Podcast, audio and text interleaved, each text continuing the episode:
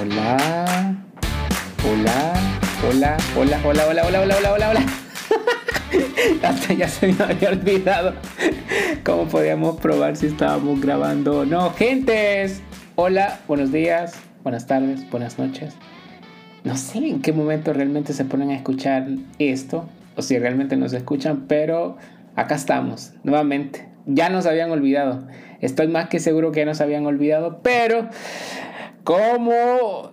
Bueno, esto es un acto inesperado realmente. Volvemos con un episodio más del podcast más esperado por Latinoamérica Unida.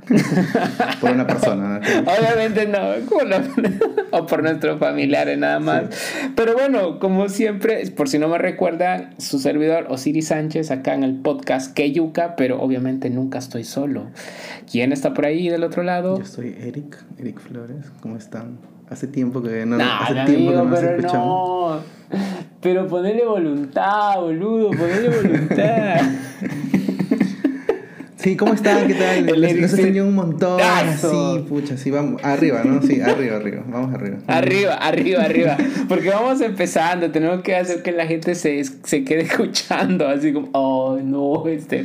No, pero sí. Tiene que haber un balance, tiene que haber un balance. Mira, tú, tú, la subes, yo la bajo un poquito porque hoy vamos a hablar de chisme, ¿cierto? Para que quede al nivel. No, está bien, está bien. Pero bueno, gente, acá estamos nuevamente en un episodio más de Keyuka el podcast que toda la gente espera y no lo sabe. que pega cada cuatro meses. cada cuatro meses, ¿no? Cada cuatro meses. Sí, sí. las disculpas del caso, querida audiencia. Teníamos ya un par de meses de no grabar.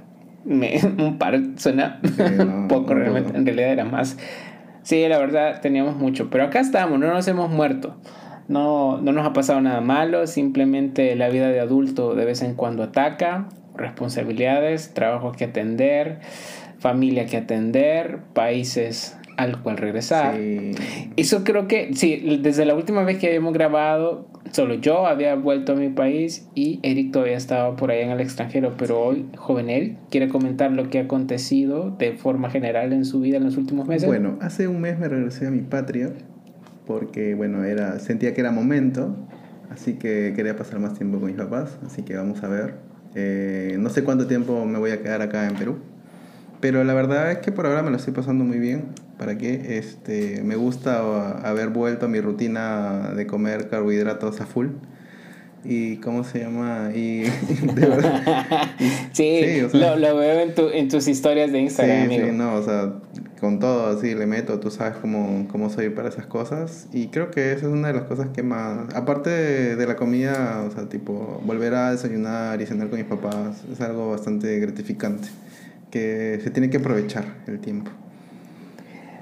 ¿Sabes qué? Me, me, o sea, yo digo, wow, mira cómo se está lastimando Eric, pero qué rico. No, sí.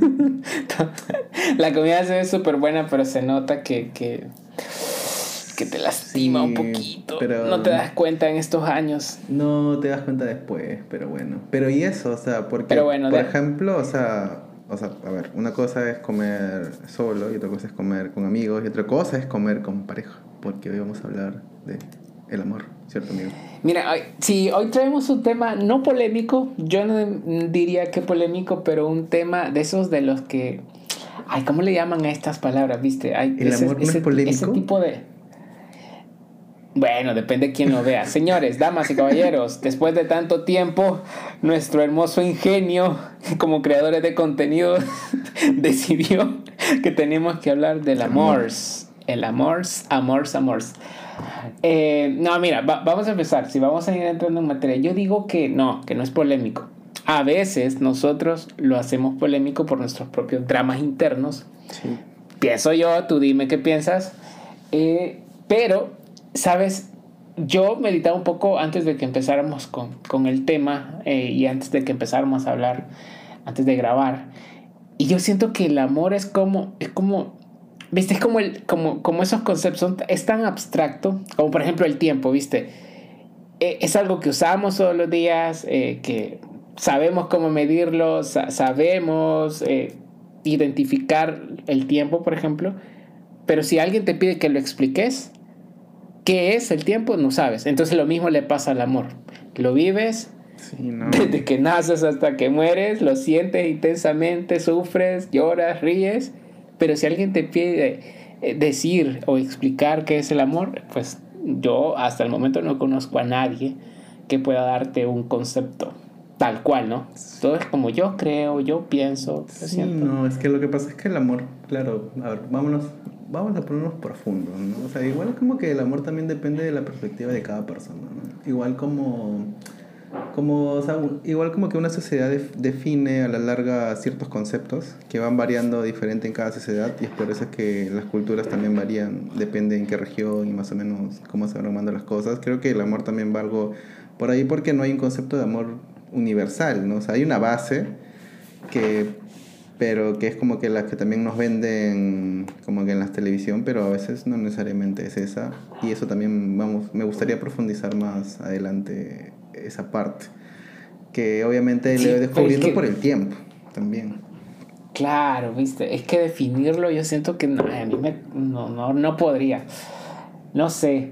A ver, algo que tú sientas que es muy particular, mi querido amigo Inca, que define el amor allá en Perú.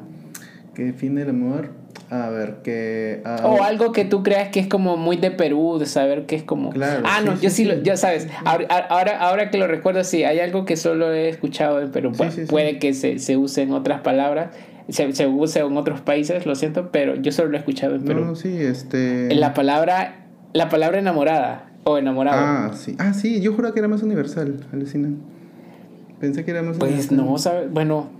O sea... Llámame ignorante, pero yo antes no lo había escuchado, o sea, sí lo había escuchado, pues, pero no como ustedes lo usan. Ah, güey. Ah, claro, es que, claro, es como que niveles, ¿no? Tu, tu enamorada es tipo, uh, es algo que como que podría romperse, entre comillas, y ahí viene recién un novio donde hay un compromiso más de largo plazo. O sea, enamorarse es como que el, el inicio, el first step, el base 1, el novio, el base 2, y ahí ya como que comprometido base 3, y ahí te casas, pues, ¿no? Ahí no sé.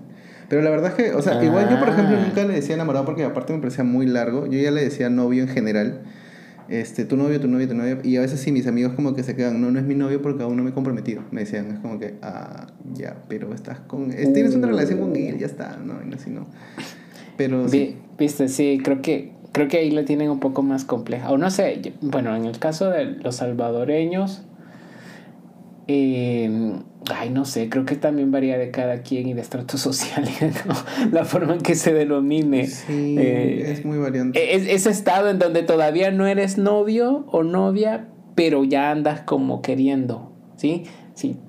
Acá, ay, no sé, creo que no hay una palabra, no se me ocurre en este momento. Pero bueno, eso es algo muy peculiar que he notado en tu cultura.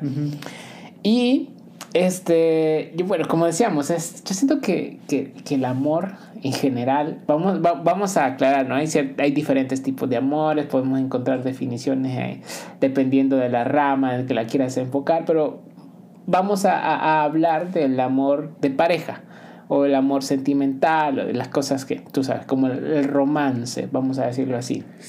Entonces, yo siento puede que yo sea un exagerado y me adelanté a la época en su momento, pero yo siento que todo eso empieza desde que estás pequeño. No sé si a ti te pasó, amigo, desde que estabas muy chico, que, que Cupido te flechó y te sentiste como atraído por alguien cuando estabas em, infante. ¿Sabes de que no? O sea, a mí me pasó todo al revés. O sea, yo recién como que, em, digamos como que se sientes este, esta atracción y hay esta química dentro de ti. Es este, ¿cómo se llama? Me pasó tipo de, en la universidad todavía. O sea, porque antes de eso, nada. O sea, solo me dedicaba a mis cosas, ah, estaba en mi mundo, viendo mis animes. Cuando estabas niño, cuando ibas a la escuela nunca viste, o sea, siempre hay una niña como que te llama la atención o algo. Sí, es rarísimo. O sea, yo sabía que básicamente bajo lo que mis amigos decían, oye, esa chica es bonita, yo decía, ah, bueno, no sé, pues será bonita nada más, pero no es como que para mí, ah, sí, me quedaba mirándola y es como que, ah, sí, es increíble.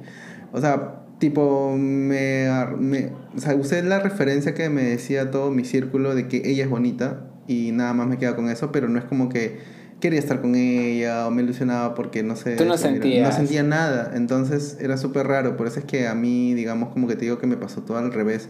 Entonces es muy curioso, pero Lo que sí me pasó, que es medio raro, es que, o sea, yo no, nunca tuve intenciones de nada con nadie y creo que ese es el secreto al fin y al cabo que te das cuenta después de mucho tiempo y a veces uno no lo quiere aceptar de que es cuando eres tú mismo y ya está, es a veces en donde haces el match más rápido porque no, no te esfuerzas tanto y simplemente la otra persona le gusta como eres y nada más. Y a veces, de, en menos o menos cuando era más chico, me pasaba eso. Eso me pasó una vez, por ejemplo, que, tipo, no me acuerdo del detalle exacto, pero que una chica le había llamado la atención por algo específico que yo había hecho, pero porque yo era así. Entonces, que finalmente después me enteré y dije, ¿what? Y, es como y nunca me lo propuse. Entonces, este, por eso es que yo hasta la, casi la universidad, yo estaba como que en mi mundo, dibujando, haciendo mis, mis mangas, dibujando, este, ¿cómo se llama? Bueno, en esa época no salía a comer tanto, más estaba como metido en mi casa, este, viendo animes, viendo los dibujitos, ¿qué más? Este, en la computadora a veces, o con mis primos ahí, o en la casa de mi abuela. Muy enfocado. Muy enfocado, o sea, e, es, increíble. Es increíble. Y yo cuando te digo, cuando entré a la universidad, ahí todo me se en la cara. sí. no. Todo me se en la cara. Sí, te faltó ¿Y en tu casa qué? ¿Y, en tu, faltó ¿Y en tu caso cómo fue? No, pues es lo que yo te decía. Creo que yo sí, sí exageré un poco. La verdad es que. ¿sí? Mi sí, mi primera memoria con respecto a ese tema me, me, me hace remontarme a la edad de 5 años. Wow. Y yo recuerdo, yo sí, yo recuerdo que a la edad de 5 años yo tenía, que mi mejor amigo de ese momento, que era un vecino, que este vecino, de, de, hecho todavía recuerdo su nombre, se llamaba Daniel, tenía una hermana que era como dos, tres años mayor que él y ella se llamaba Yanira. Entonces yo, yo me acuerdo que a la edad de cinco años por primera vez me sentí atraído por alguien y fue la hermana de mi amigo. Este, ponele que yo tenía cinco años, ella habrá tenido ocho o nueve años. Y yo la miraba y yo la miraba como la, la niña más linda del mundo, ahora que lo recuerdo. Sí, bueno. y, fue, a los cinco años, o sea, es como mi, mi recuerdo más, más, antiguo, digamos, desde que estaba pequeño. Esa fue como la primera vez que yo sentí atracción. No puedo decir que era amor, ¿no? Eres un niño a esa edad, ni sabes, ni tú, tú, sabes que te sientes atraído por, y ya. Pero, como quien dice, Luego, imagínate, tenía cinco años. Cuando estaba en segundo año de primaria, ahí fue el problema. Porque ahí conocí a alguien, o era una compañerita de la escuela. Esa, esa chica me dejó marcado. Pero marcado en el sentido de que fue como, como, como ese, ese, ¿cómo te diría? Es, esa, ese clic de niño que haces con alguien que nunca lo vas a olvidar que nunca lo vas a olvidar, aunque ya sabes que ni, ni por cerca de, de, lo que fue en ese momento. Realmente la niña nunca me correspondió ni nada, todo eso. No, bueno. Pero, pero, pero, pero, porque tampoco era algo que yo buscara, me explico. Tenía ocho años, siete años en ese momento. Claro, o sea, no, no, no, yo solo sabía que a mí me gustaba y que lo que yo quería era estar cerca de ella. Pero nada más, o sea, nunca es como que, ah, le voy a dar mi amor ni nada, o sea, te da igual. No, o sea, tú solamente querías sentir yo ni, sabía. claro. Sí, yo ni sabía de eso, yo solo sabía que a mí me gustaba estar cerca de ella y que yo la miraba bonita. De hecho, jamás olvidé su nombre. A estas alturas lo sigo recordando, y, pero jamás la volví a ver. Después de, de, de esos primeros años en la escuela, nunca supe que fue de ella.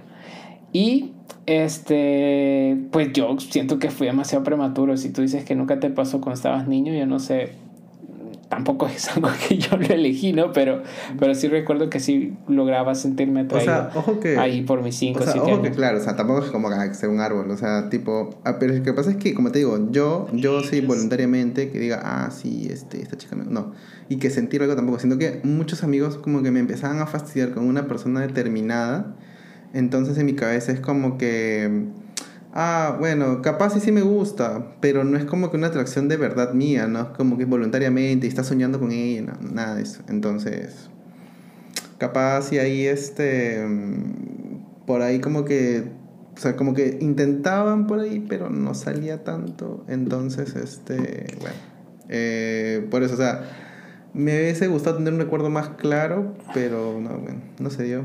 Pero, o sea. Mira, sí. yo llegué a tal grado, yo, yo ahora que lo recuerdo, yo llegué a tal grado, yo no sé, pero habían como, ay, bueno, hay ciertas caricaturas que marcaron tu infancia, ¿no? A mí me pasó algo bien, bien peculiar. Recuerdo que cuando yo estaba pequeño empezaron a emitir en uno de los canales locales la serie de los, de los hombres X, creo que así le llaman el- los X-Men. los X-Men. ¿no?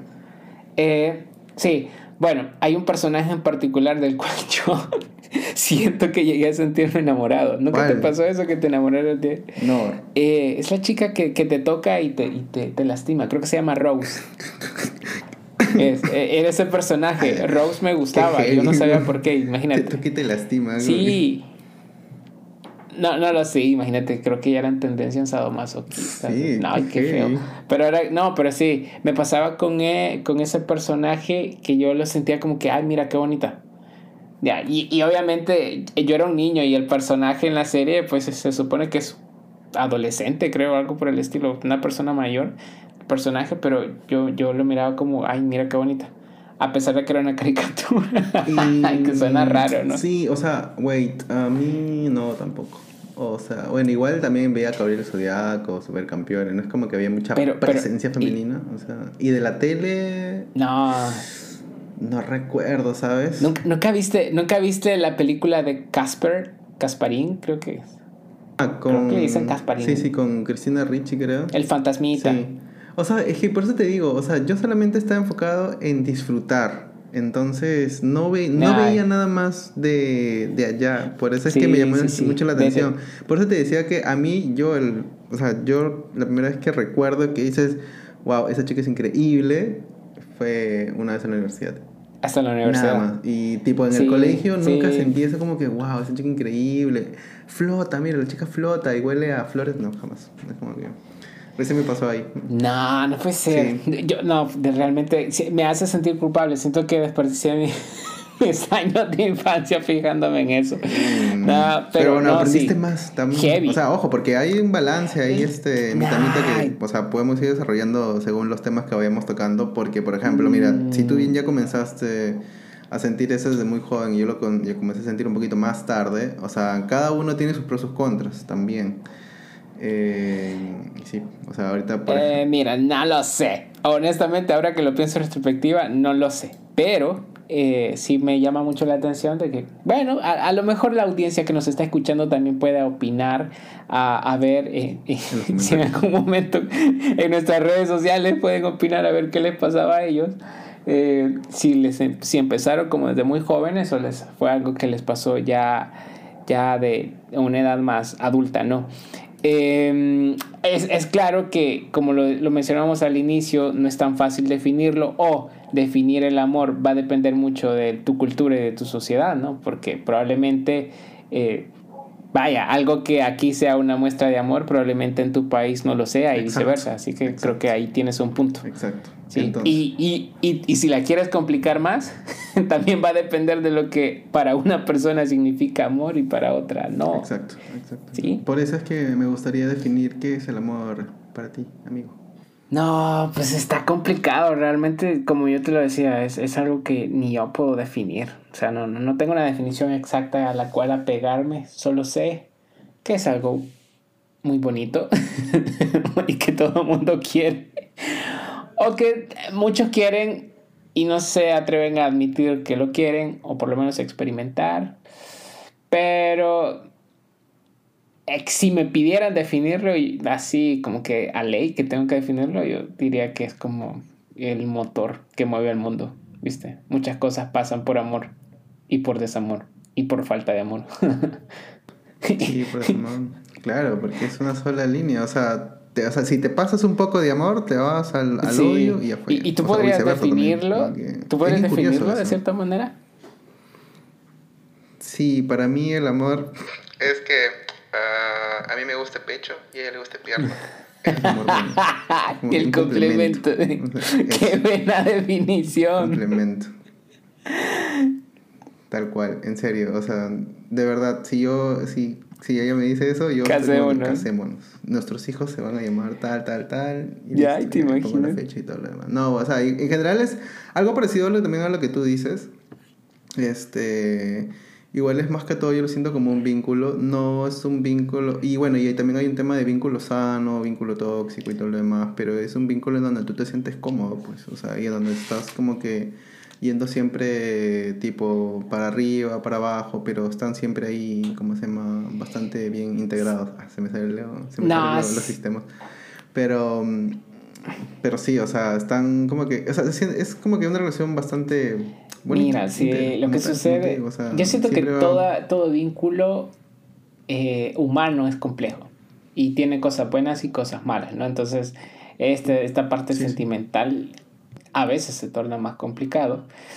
Y, sabes, hay, hay un psicólogo que me encanta mucho escuchar y leer. Eh, de hecho, he leído un par de sus libros. Les recomiendo uno que se llama El Manifiesto de, Liberación para la... Para, ¿Cómo es? Manifiesto de Liberación Afectivo. Así se llama el libro.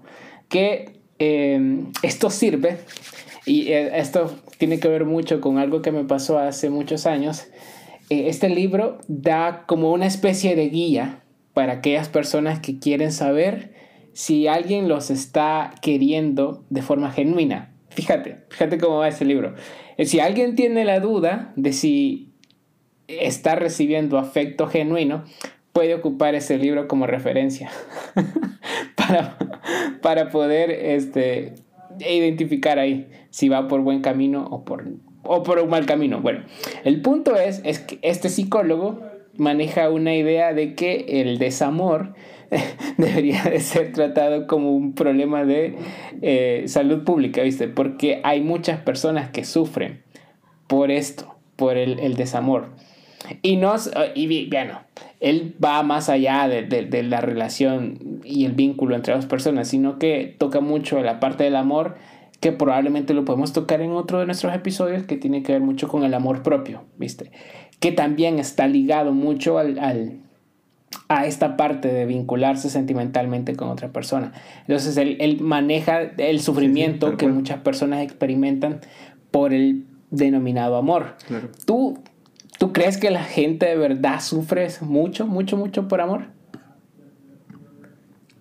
Sí, bastante. Al menos, por ejemplo, justo el otro día escuché un podcast eh, peruano en donde el brother llegaba a una conclusión de que el peruano es una persona melancólica, que le gusta salir así, que, le gusta andar con su sufrimiento. ¿En serio?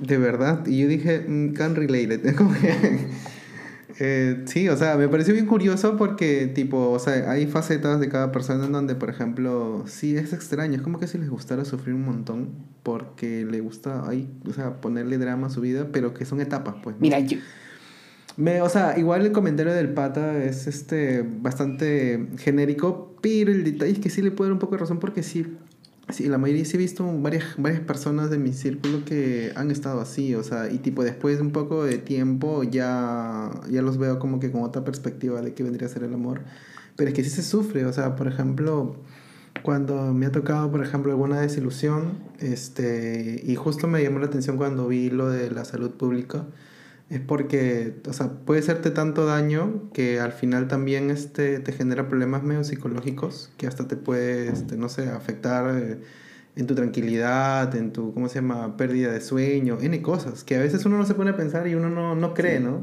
Pero ya cuando te pasa, dices que heavy. Sí. O sea, por eso es que al final me, me pareció bastante interesante esa relación. Es que justamente él plantea eso, o sea, cuando las personas no logran tener éxito en sus eh, bueno, cuando están intentando con alguien, ¿no? cuando no logran tener éxito en una relación que ellos quieren establecer, justamente vienen y caen en este tipo de situaciones que tú mencionabas, el problema, eh, los problemas emocionales, los problemas psicológicos, la ansiedad, la tristeza, la depresión que puedes experimentar por este tipo de fracaso, vamos a llamarlo de esa manera. Entonces, si la persona no tiene las herramientas necesarias, herramientas emocionales necesarias para poder manejar la frustración y la tristeza causadas por este tipo de eventos, ahí, ahí se torna en un problema más heavy, ¿no? Porque sí, hay, hay muchas personas que, que se han quitado la vida por decepciones amorosas, que sí, Que, que, terminan, o, bueno, la depresión. Eh, yo tengo entendido que la depresión es un estado anímico que también baja tus defensas y por ende es más probable que tú te puedas enfermar de otras cosas. Entonces sí, se termina convirtiendo en un problema de salud. Y, y más allá de, del estado anímico de las personas es, viste que una persona deja de ser productiva cuando está triste, cuando está deprimida. Entonces hay muchas cosas que van de la mano y que van de la mano que pueden llegar a ser un problema si no se tratan de la mejor manera. Em, ya en mi caso particular, sí, ya te puedo dar fe y legalidad de que se sufre mucho, pero yo pienso que a veces se sufre innecesariamente, ¿viste? Yo creo que nos han vendido mucho la idea de ese amor hollywoodense en donde alguien se sacrifica y entonces en ese momento el otro se da cuenta que realmente valía la pena y que por eso ahora tiene que quererlo y quizás por eso muchas veces las personas nos victimizamos, ¿viste?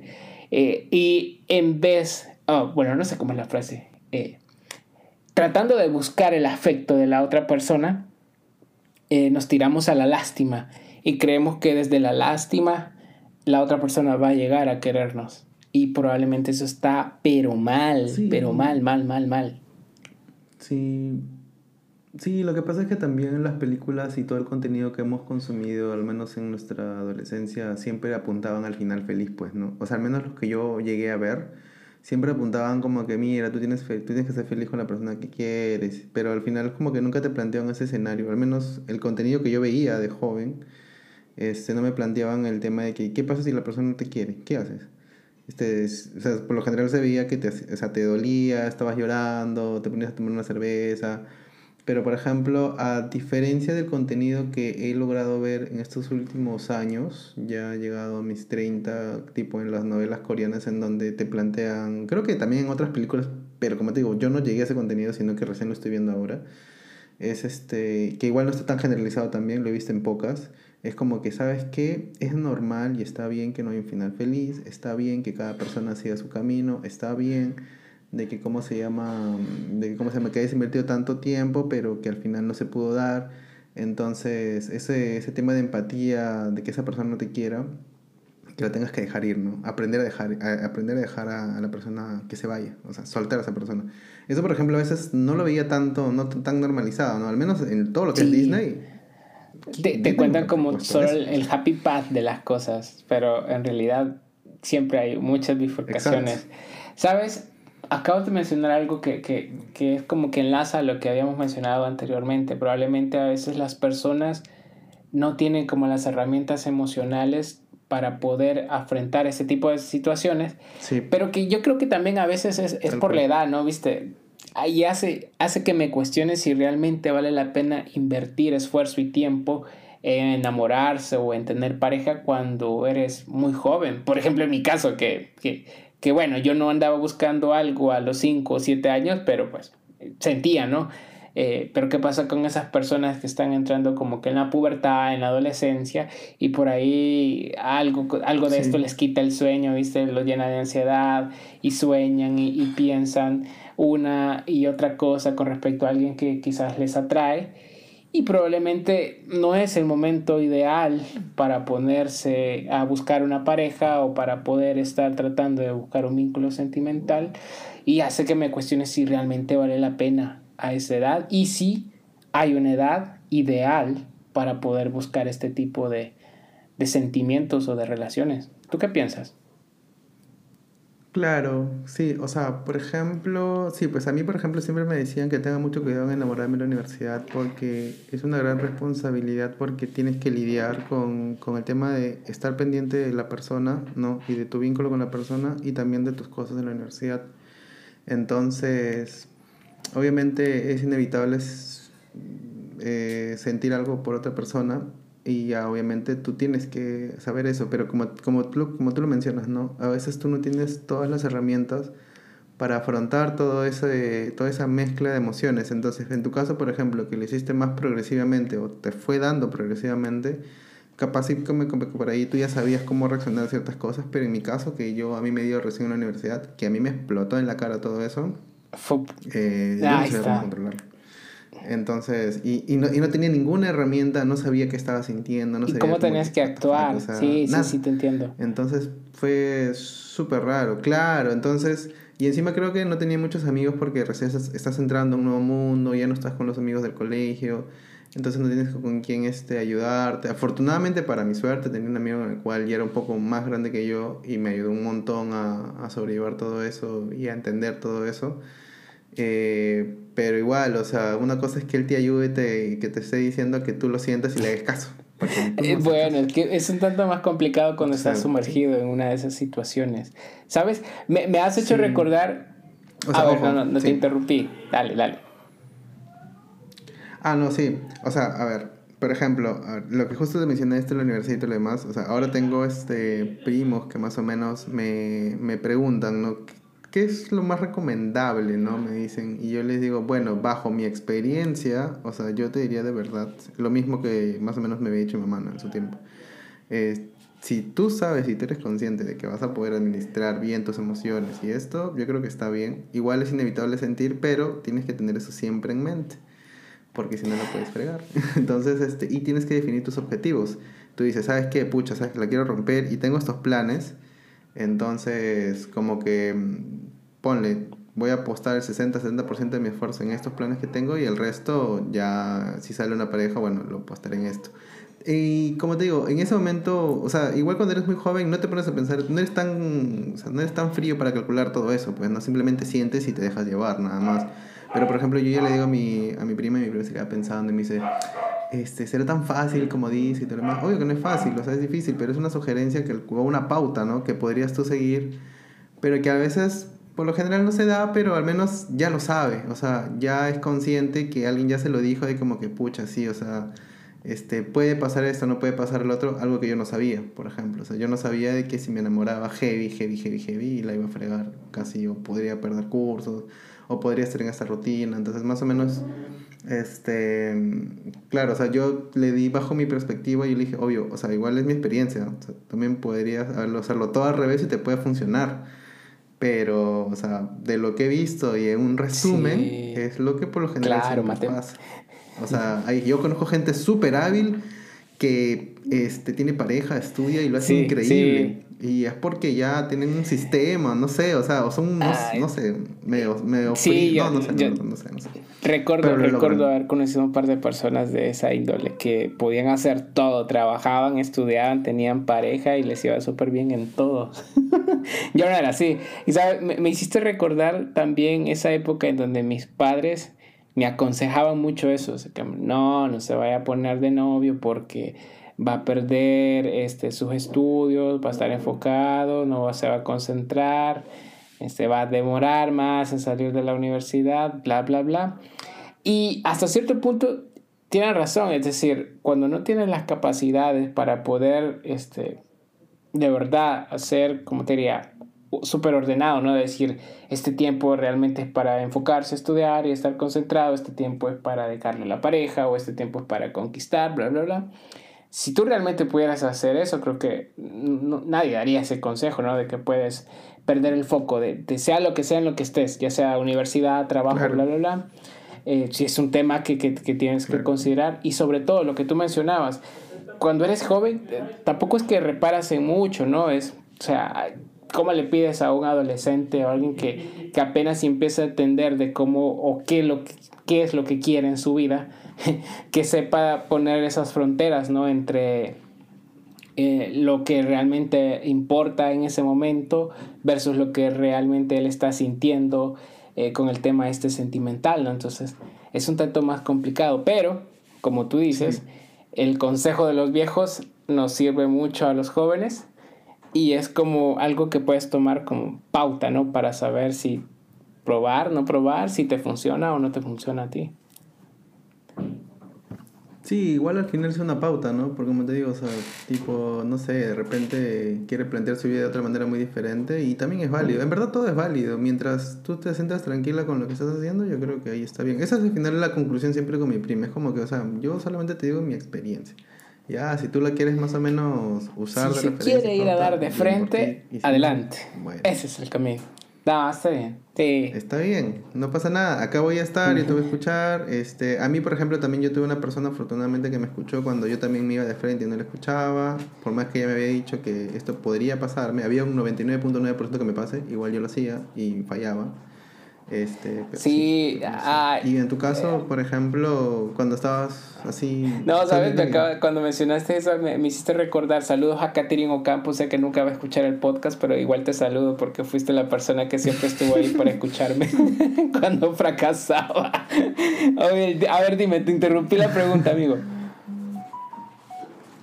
No, yo te iba a preguntar, y para ir un poco más este, ya en materia, es como que en esas épocas en donde estabas en la universidad y empezaste a conocer más chicas, este, ¿qué te llamaba más la atención a ti? ¿O qué, qué ponías más en la balanza? ¿Lo físico o, o lo emocional? Ah, mira, cómo ese es un tema, eh, ese es ¿Qué un tema bastante interesante y particular, ¿viste?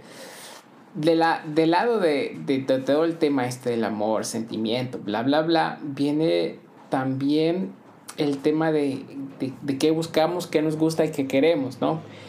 Eh, yo tuve un par de experiencias buenas y malas con respecto a, a qué buscaba o a qué se busca cuando de amor se trata, porque acuérdate que eh, como todos sabemos, ¿no? Este tema envuelve algo que nosotros le denominamos la atracción entre dos personas, ¿no? ¿Qué nos atrae? ¿Qué nos gusta? eh, ¿Qué queremos? Y no falta la abuelita o el papá que siempre diga, no hijo, lo importante son los sentimientos, no el físico de la persona. Que dicho sea de paso y permítanme adelantar, no es que sea o que me esté burlando, en realidad ahora más que nada le doy la razón a mi abuela y a mis papás cuando me decían eso, pero cuando tú eres adolescente no piensas de esa manera. No, no, no, señores. No, no, no, realmente no. manera. O sea, y No. todos vamos a variar de, de- en cierto grado, pero cuando tú eres un adolescente o eres un adulto muy joven, vamos a llamarle adulto joven a alguien de 20 años, eh, 20, 21, eh, pues por ahí puedes darle más importancia a la parte física versus a lo sentimental o emocional que puede ofrecerte alguien, ¿no? En mi caso particular, yo sufrí mucho por la parte física. ¿En qué sentido? A mí me despreciaba mucho por el físico. ¿ves? Eso de alguna manera generó traumas. Pero de mi parte hacia lo que yo buscaba, yo también era como que muy estereotipado en el tipo de personas que buscaba, ¿viste? No me daba la oportunidad de ver más allá de lo que en ese momento era como mi pauta de belleza. Y para los que crecimos entre los 90 para adelante, 90 y 2000, creo que MTV influenciaba mucho para los que son igual de viejos que nosotros. Y por ahí Sí. yo tenía eh, mucho la idea de que las chicas como Britney Spears y Christina Aguilera eran como, era como que lo que a mí me gustaba, ¿viste? Sí, Era el patrón, para mí en esas épocas. ¿Y, ¿Y de dónde iba a sacar yo personas así? Porque en mi país, bueno, no es que no haya personas. Ah, Una lo que pasa es que sí, que hay como personas de piel morena y cosas así, o mi círculo era de esa manera y era como, ¿y de dónde voy a encontrar eso, no? Eh, pero sí, cuando estaba joven, como que me enfocaba mucho en la parte física de las personas y sufría porque las, las chicas juzgaban mucho también la parte física. ¿A ti no te pasó eso? No, claro, sí. Em, o sea, si bien yo podía aceptar y reconocer, tipo, esta chica es bonita, y, o más o menos yo ya había armado, tipo, mi rango de ella es bonita, ella no es tan bonita, bajo mi, bajo mi punto de vista. Este, o sea, igual nunca se los decía, obviamente, solamente quedaba en mí. Em, o sea, al final yo me daba cuenta que no sufría tanto por lo físico. O sea, sí ese- tenía como que algunas cosas básicas que me gustaría que la persona con la que esté tenga, pero eh, no tanto. O sea, más era un tema de qué tan, qué tan cómodo me sentía con la persona. O sea, y no sé si ya desde joven me, me empecé a fijar en esas cosas. Porque, no sé, hay un tema ahí. Siempre que ir más que todo en los temas de comodidad, vínculo, estas cosas, pues, ¿no? Entonces, tipo, igual no era muy exigente físicamente, porque no sé, nunca lo fui. Eh, ¿Cómo se llama? Me acuerdo que lo que sí me pasaba, creo que eso fue el, como que algo que fui trabajando, que este tema de que ella es más alta que tú, porque como yo no soy tan grande, entonces a veces sí me pasaba, me pasó dos veces creo, en donde tipo eso fue progresivo, entonces después de un tiempo ya es como que... eh, fue. Y ya me acuerdo que una vez sí ya, este, ya me daba igual, Ah. entonces, pero fue A bastante ver, espérate. progresivo. Eh, no, no te entiendo. O sea- ¿Quieres decir que tú te fijabas en que la persona fuera o no fuera más alta que tú? No, A que no fuera como de o tu sea, estatura. me- o sea, es como que, claro, Ah, claro, ajá, entiendo. exacto. Porque sí me había tocado dos veces donde la persona, era, la chica era más alta que yo y estaba como que, bueno, sí, o sea, y es que sí es complicado, o sea, es bonito porque, o sea, tipo, si tú ves a Zendaya y a, ¿cómo se llama? Y a Peter Parker, no me acuerdo su nombre. A Tom Eh, Holland. Este, o sea, la flaca es, a Tom Holland, perdón, ella es más alta que el brother y chill, pero en esa época no veía esas modelos. Igual este ya, tipo, como te digo, después de un tiempo ya me dio reverendamente igual. Pero al principio sí, me da mucha, me da mucha risa que yo que buscaba Ya. algo que esté más o menos... Cada quien con su tema, porque viste, yo no tenía eh, reparo en, en, por ejemplo, en si una persona era flaca, si una persona era gordita, si era alta, si era bajita, me daba igual. Sí, eso, Pero, eso también me da pero igual, la verdad. sí tenía mi tema con el color de la piel. Para esos años yo había idealizado de sobremanera la piel blanca. Y yo sentía que esa era la piel más linda. Viste, y yo, y yo, yo, yo soy de piel morena, ¿no? Entonces era como que, como que el ser humano busca lo que no tiene, ¿viste? Entonces me iba más por ese lado. Sí, pero pues sí. ya hoy Pues- viejo o mayor, pues ya pues me dio igual, así como en algún punto a ti te, te dio igual el tema de la, de la altura. Pero, ¿sabes? El, el tema de la belleza, eso es lo cool, siento yo, porque siempre va a ser relativo. Ah, recuerdo, hay, hay una humorista colombiana que en una de sus rutinas ella hacía un chiste referente a, a la belleza de la mujer. Y ella, en tono burlesco, dice que las mujeres no es que sean feas, sino es que están mal ubicadas geográficamente. Explico, porque probablemente en su, Sí, en su país no son tan atractivas, pero las llevas a otro lado y ahí son exóticas. Y ahí sí tienen como mucho éxito. No, ¿Me entiendes? Eh, a mí me parece gracioso, pero es, pero es cierto, no. ¿sabes? Porque la belleza toda la vida va a ser relativa. Y eso es lo bueno. Para las personas que piensan de que no tienen un gran físico, que no son guapas, que no cumplen el estereotipo de belleza que te venden en las películas, que la vayan relajando, la verdad. O sea, realmente la vida no es tan cuadrada como hemos pensado que es en, en ese tema. ¿Me explico? Y para ti, tal vez tú te sientas, querido amigo que nos escuchas, amigo o amiga que nos está escuchando, tal vez tú te sientas que no, que no eres como que tan guapo o tan guapa, pero la buena noticia es que no todos piensan como tú. Así que probablemente si tú, por ejemplo, no te gusta tu cabello, te puedo asegurar que vas a encontrar a alguien, o hay muchas personas que pensarían de que tú eres atractivo o atractiva, que tienes un lindo cabello, que tienes la estatura correcta, que tienes el físico que a ellos les gustaría. Así que para que se vayan relajando y no se preocupen tanto y no le den tanta importancia a eso. Sí, la verdad es que sí, al final cada uno tiene su propia belleza a la larga. Entonces, por eso es que al- eh, sí, obviamente eso te cuesta entenderlo en un principio, porque como la mayoría en la adolescencia son bien tóxicos y con ideas así retorcidas, porque obviamente también te lo va armando un poco todo lo que vas viendo con el paso del tiempo y eso para irse quitando y para irte como que liberando de todos esos pensamientos tiene que pasar un poco de tiempo Mira, todavía. yo- yo y también tienes que pasar ¿Sabes? cosas y todo Una de las cosas que más me gusta de, de, de esta edad, de la edad que yo tengo, que creo que lo habíamos mencionado en otro, en otro podcast. eh, Yo ando, bueno, Eric también, tienes ya 32, A ¿verdad? tus 30. Uh, No, la edad de 33. Cristo, ya casi amigo. Bueno, eh, estás un año arriba que yo. Tengo 32.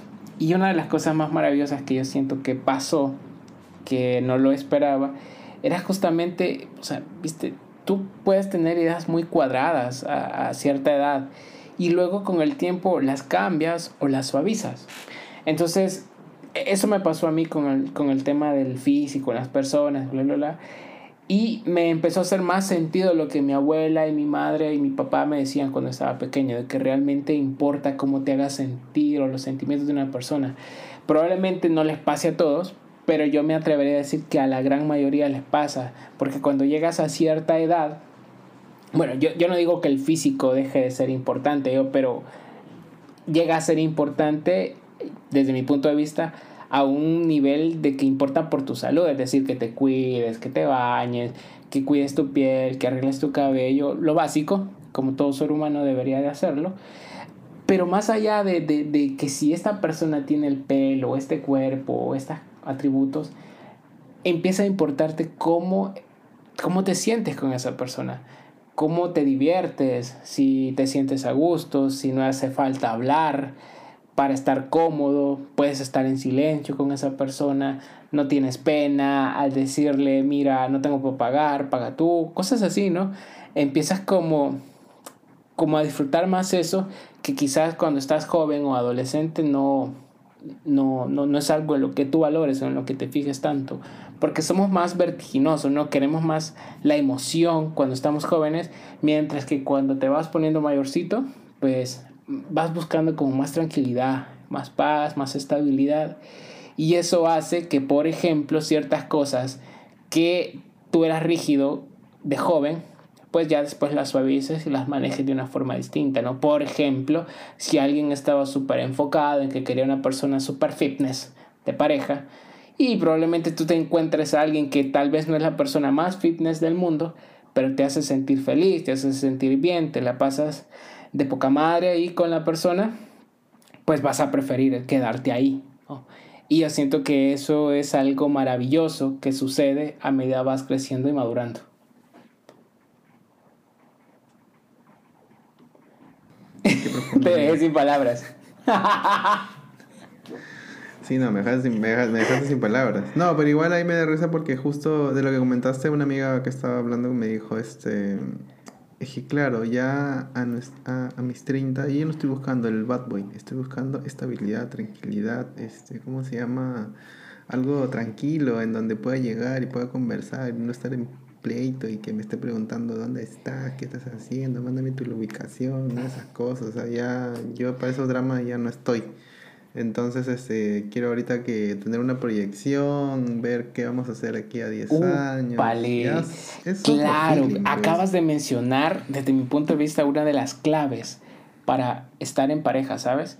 Los planes en común que puedas tener con alguien, porque muy bonito y todo puede ser alguien, muy te llevas chévere y todo, pero si no van por la vida casi que en la misma dirección, las cosas se complican ¿Viste? Porque uno, cada quien tira por su lado, ¿no? Uno queriendo. Imagínate, te juntas con alguien que. Eh, que, por ejemplo, tú, Vamos a suponer que siempre has deseado vivir en Europa y esta persona ha deseado vivir en el sur, en Sudamérica. Eh, imagínate, ¿cómo haces ahí? Porque no están nada alineados.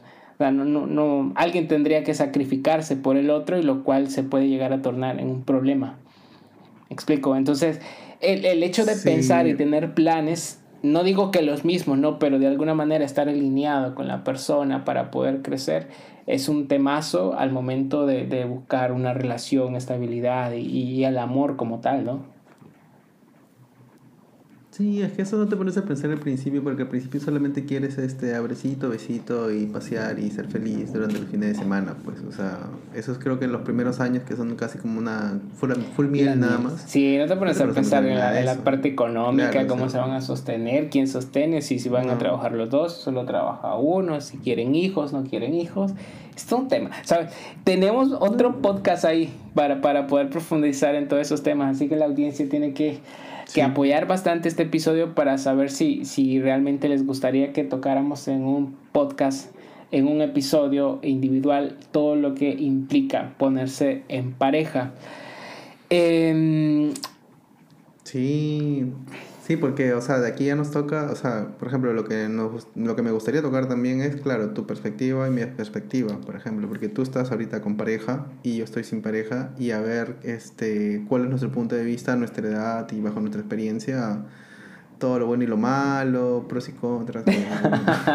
este, también, este, por ejemplo, ¿cómo se llama? Tus tips de tus tips de enamoramiento, si es que los tienes, o de repente simplemente eres tú. Ah, mira, mira. Sí, solamente con tu simpatía y tu carisma, nada más. Vamos a tocar esos temas. La verdad, es un tema muy interesante. El amor da para hablar horas y horas y podemos contar mil y un cosas de las experiencias vividas para que la gente pueda aprender, ¿no? Em, vamos a ver qué tanto apoyo recibe y si quieren eh, gente linda y maravillosa, podemos ir profundizando en técnicas de ligue, donde busco personas para conocer una... Exacto, sí, me explico. O sea, ¿cómo hago en una primera cita? ¿Qué hago? ¿Qué no hago? El manual. ¿Viste? Eh, este, ¿Qué debo de exigir? ¿Qué no debo de exigir? ¿En qué puedo ceder? ¿En qué no puedo ceder? La verdad es que este tema es bastante amplio para poderlo tratar, amigo. Y tenemos que ver, tenemos que ver si a las personas realmente les gusta, si realmente lo apoyan, si realmente escuchan este episodio y nosotros podemos seguir y seguir hablando del tema siempre y cuando así lo quiera nuestra estimada y querida audiencia que nos escucha fielmente cada vez que se nos da por subir un nuevo episodio. la, no, pero igual, esta vez prometemos, o sea, claro, depende de la acogida, no prometemos no demorarnos tanto, porque igual este estaría interesante, la verdad. Sí, sí, la verdad que sí, la verdad que a mí me emociona mucho. Y como tú lo dices, eh, está bien hablar por ahí, sacar el tema, mostrar pros y contras y, que la gente pues lo tome como referencia para saber cómo, cómo actuar, ¿no?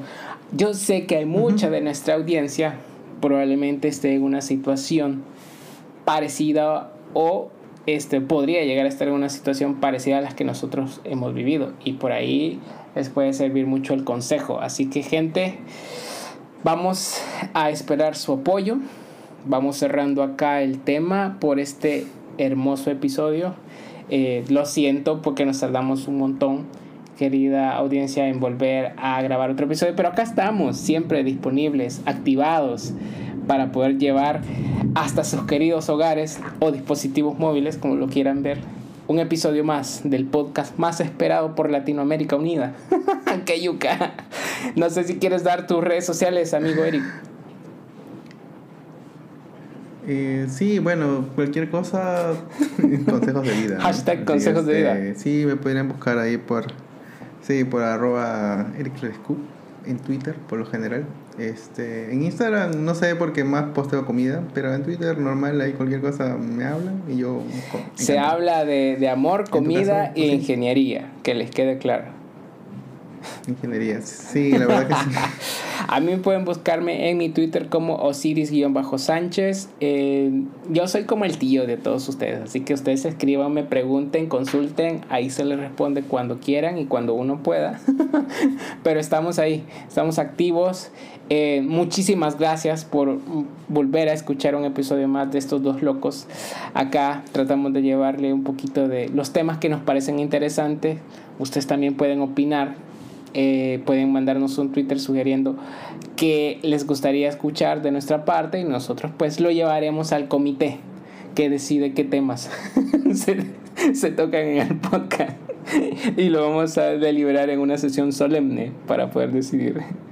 Así que no me enrollo más, querido amigo. Fue un gusto volverte a escuchar y estar en un episodio más de Keyuka. Y nos vemos en la próxima. Despídete, amigo Eric. Bueno, amigo, nos vemos. Chao, gente. Chao, chao.